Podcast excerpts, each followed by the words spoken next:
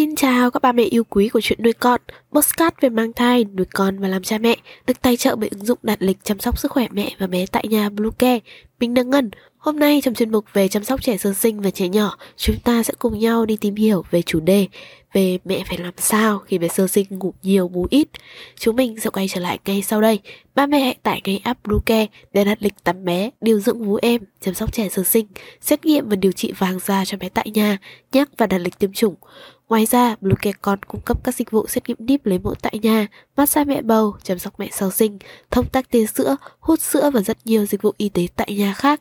Truy cập website bluecare.vn hoặc hotline 24 trên 7 098 576 8181 để được tư vấn cụ thể các mẹ nhé. Là người lần đầu làm mẹ, hẳn bạn sẽ rất lo lắng khi bé sơ sinh không chịu bú hay bú ít do ngủ nhiều.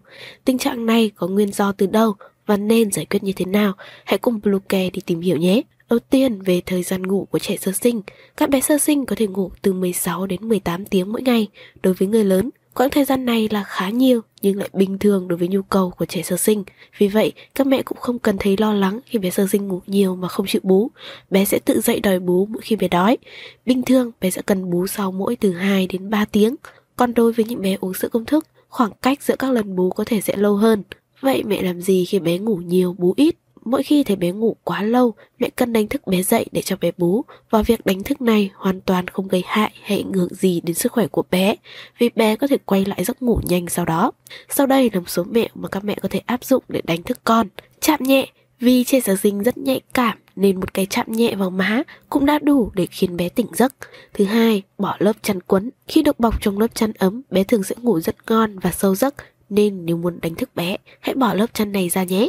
Thứ ba, làm mát. Nếu cảm thấy bé ngủ ngon và sâu giấc, hãy dùng một chiếc khăn đã được nhúng qua nước ấm, rồi lau nhẹ lên mông, lưng, tay và chân của bé.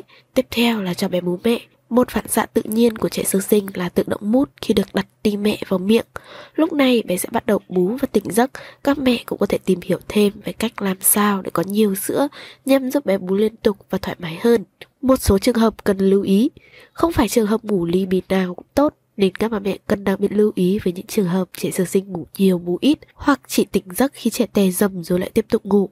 Hiện tượng này có thể là do một trong những bệnh lý như sau. Bé bị sốt.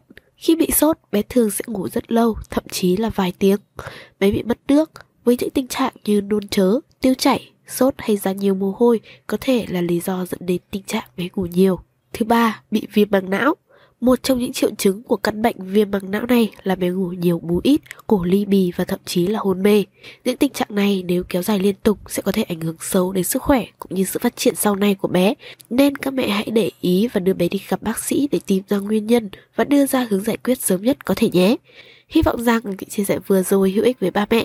Hãy ủng hộ chúng mình bằng cách đăng ký, theo dõi podcast của chuyện đứa con trên các nền tảng như Spotify, Google Podcast, iTunes, YouTube, TikTok và Facebook nhé. Xin chào và hẹn gặp lại trong những số tiếp theo của chuyện nuôi con.